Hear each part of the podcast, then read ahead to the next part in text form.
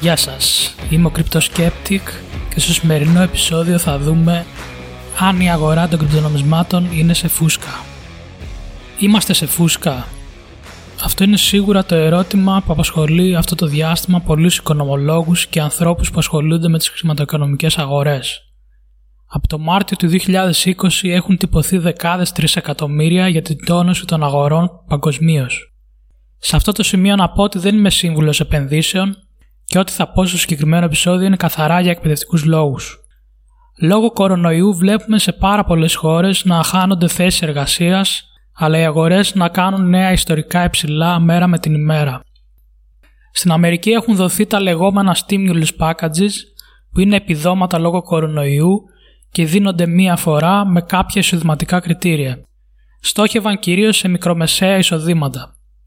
Όπως είχαμε δει τον Απρίλιο-Μάιο, τις ημέρες που γινόταν κατάθεση των stimulus packages ε, στους τραπεζικούς λογαριασμούς των δικαιούχων, βλέπαμε αρκετή αύξηση στον αριθμό καταθέσεων στα ανταλλακτήρια κρυπτονομισμάτων. Που σημαίνει ότι ένα μέρος από την αύξηση που είδαμε στην αγορά των κρυπτονομισμάτων εκείνο το διάστημα οφειλόταν σε αυτά τα επιδόματα. Νέα επιδόματα συνολικής αξίας 900 δις επικυρώθηκαν το Δεκέμβρη του 2020 από το Κογκρέσο των ΗΠΑ. Και εδώ βλέπουμε μια συσχέτιση των επιδομάτων με την αύξηση των τιμών στα κρυπτονομίσματα, αλλά και στο χρηματιστήριο. Υπόψη περιμένουμε ακόμα ένα stimulus να επικυρωθεί τις επόμενες μέρες και το συνολικό κόστος θα φτάνει τα 1,93. Σε περιόδους μεγάλης ύφεσης οικονομίας ο κόσμος μαζεύει όσο περισσότερα χρήματα μπορεί, μήπως θα χρειαστεί σε περίοδο ανάγκης. Η μείωση των μετακινήσεων λόγω lockdown και το work from home μείωσε τα έξοδα των μετακινήσεων και αύξησε τα λεφτά που κρατούσε στο τέλος του μήνα ο μέσος Αμερικάνος. Φυσικά μιλάμε για άτομα που δουλεύουν κυρίως σε δουλειές γραφείου. Στην Αμερική είναι ένα μεγάλο μέρος του εργατικού δυναμικού της χώρας.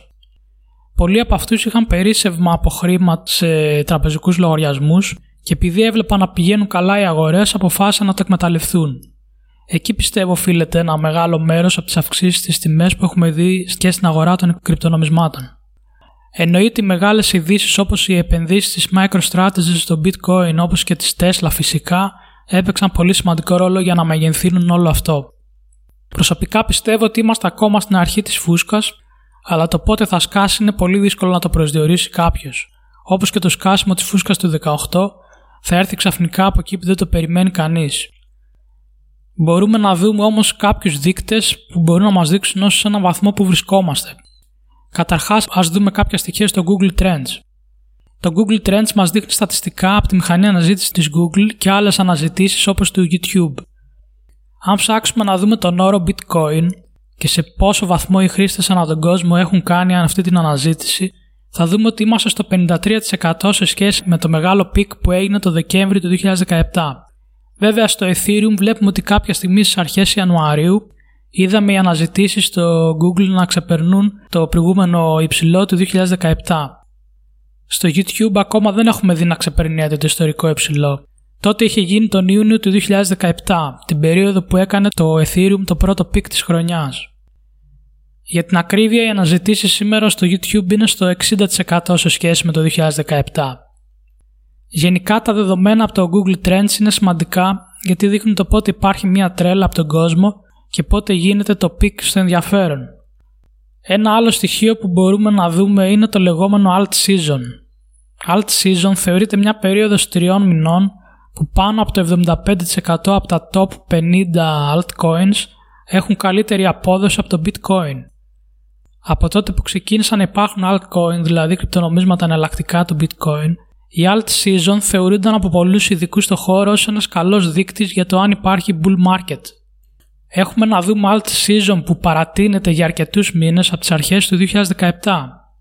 Είδαμε μια μικρή alt season τον Αύγουστο του 2020, αλλά από τότε έχουμε δει bitcoin season με το dominance του bitcoin να ανεβαίνει συνέχεια και να χτυπάει καινούργια all time highs.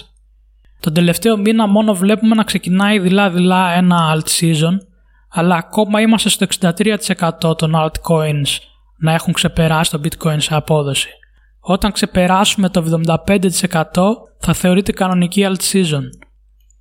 Αυτό είναι για μένα άλλο ένα δείγμα ότι ακόμα έχουμε δρόμο στην bull market και πιθανό σκάσιμο της φούσκας. Άλλος ένας δείκτης είναι το MVRV ratio στο Bitcoin.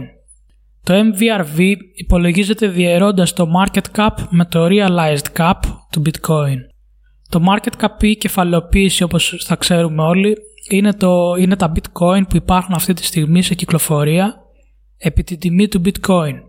Το realized cap είναι ένας δείκτης που δημιουργήθηκε από την Coin Metrics και υπολογίζει, υπολογίζει το market cap πολλαπλασιάζοντας τα coin από διευθύνσεις που έχουν ανταλλάξει bitcoin σχετικά πρόσφατα, αποκλείοντας κάποιες διευθύνσεις που έχουν μείνει χωρίς δραστηριότητα για αρκετά χρόνια. Όπως ας πούμε τα 1 εκατομμύριο bitcoin του Satoshi, που δεν έχουν κουνηθεί από το 2009. Σε αυτά που είναι από 5 χρόνια πριν ας πούμε, τους δίνεται μικρότερη βαρύτητα. Το MVRV έχει προβλέψει μέχρι τώρα σε πολύ καλό βαθμό το peak της τιμής σε κάθε bull market. Ας πούμε στο peak που έγινε το στις 29 Νοεμβρίου του 2013 όταν το bitcoin είχε φτάσει περίπου τα 1000 δολάρια λίγες μέρες πριν στις 18 Νοεμβρίου είδαμε το MVRV να χτυπάει το peak σε εκείνο τον κύκλο στα 5,96 όταν η τιμή του bitcoin ήταν στα 667 δολάρια. Στις 7 Δεκεμβρίου του 2017 είδαμε το MVRV να κάνει peak στο 4,75 και λίγες μέρες μετά στις 16 Δεκεμβρίου η τιμή του bitcoin να κάνει peak τότε στα 9.590 δολάρια. Σήμερα το MVRV είναι στο 3,79 και έχουμε να το δούμε τόσο ψηλά από τον Ιούνιο του 2017 όταν, το είδαμε, όταν είδαμε το πρώτο peak στην τιμή του bitcoin. Φυσικά το δεύτερο έγινε το Δεκέμβρη του 2017 όπως είπαμε.